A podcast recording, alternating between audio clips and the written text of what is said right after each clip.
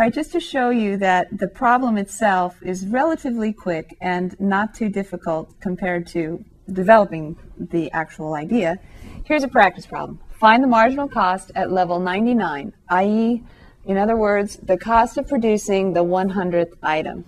Now we're going to use the same cost function. You don't need a picture in order to do the problem, but I think a picture is helpful in showing you why you need to do the following. So it starts at 15, goes up like a parabola. The vertex is over here somewhere. Level 99 means we're going to start at production level 99, producing 99 items. And we want to see how much more cost there is involved if we produce one more item. So if we produce 100 items, what's the difference in cost between producing 100 items and producing 99 items? So what we need to do is we need to find this y value and find the other y value, two cost values, and subtract them. And that'll tell us how much more it costs us to produce one more item than the 99th item. So the 100th item will cost whatever the difference between these two values is. So that's the marginal cost. It's just a difference between two cost values.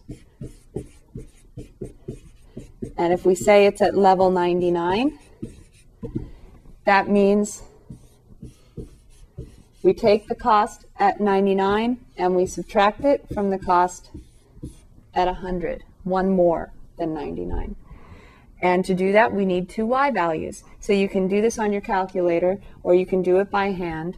If you do it on your calculator, the c of 100 isn't so bad, actually, even by hand. You take 100 squared plus 10 times 100 plus 15 100 squared is 1 with four zeros. 10,000. 10 times 100 is just 1 with three zeros. And then we add 15. So we have 10,000 plus 1,000 plus 15 is 11,015 dollars, euros, whatever. So the cost of 100 items is 11,015. But that's 100 items, 0 plus 1 plus 2, all of them we want to find out the hundredth item. So we have to subtract the cost of 99 items. Now, 99 items is not so easy for me to do by hand, is it? I would have to square 99, multiply it by 10 is not so bad, and then add them all up. So if I use my calculator, x squared plus 10x plus 15, such that x equals 99, I get 10,000 806 dollars, euros, whatever. So these are my two cost values. Cost of producing 99 items is almost 11,000.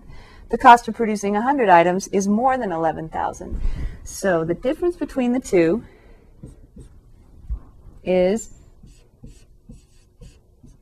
the cost of 100 items minus the cost of 99 items Now that I've figured out the numbers, I don't need all of this anymore.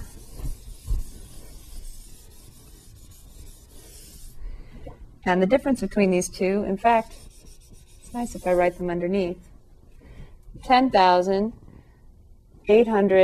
10,806 subtracted from 11,015 You have to borrow, unfortunately.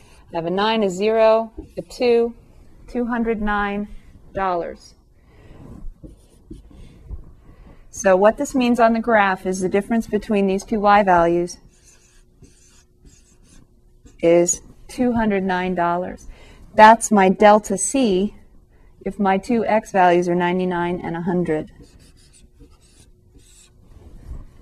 And what that tells me realistically is if I'm producing these items, maybe this is still the software, then if I've if I'm at production level 99 and I want to know how much one more software package is going to cost, I take C100 minus C99 and I say, oh, it's going to cost me $209 to produce the next one.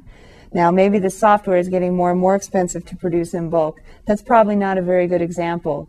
It's probably a better example to use some sort of item that actually gets more expensive the more you try to produce. Like maybe you need a lot of materials and those materials are hard to come by, so it's getting more and more expensive. Or maybe the labor is so intensive that you have to start paying people more or you have unions coming in, something like that. So this is an example where since it's a parabola going up, the cost is increasing. So the more I want to produce, the more expensive each additional item is going to be. When I'm at level 99, an additional item, the hundredth item, is going to cost me $209. And that's what marginal cost at level 99 means. To actually find it, just the second y value minus the first y value. Level 99, go up to level 100 and subtract. Use your calculator to help you with C.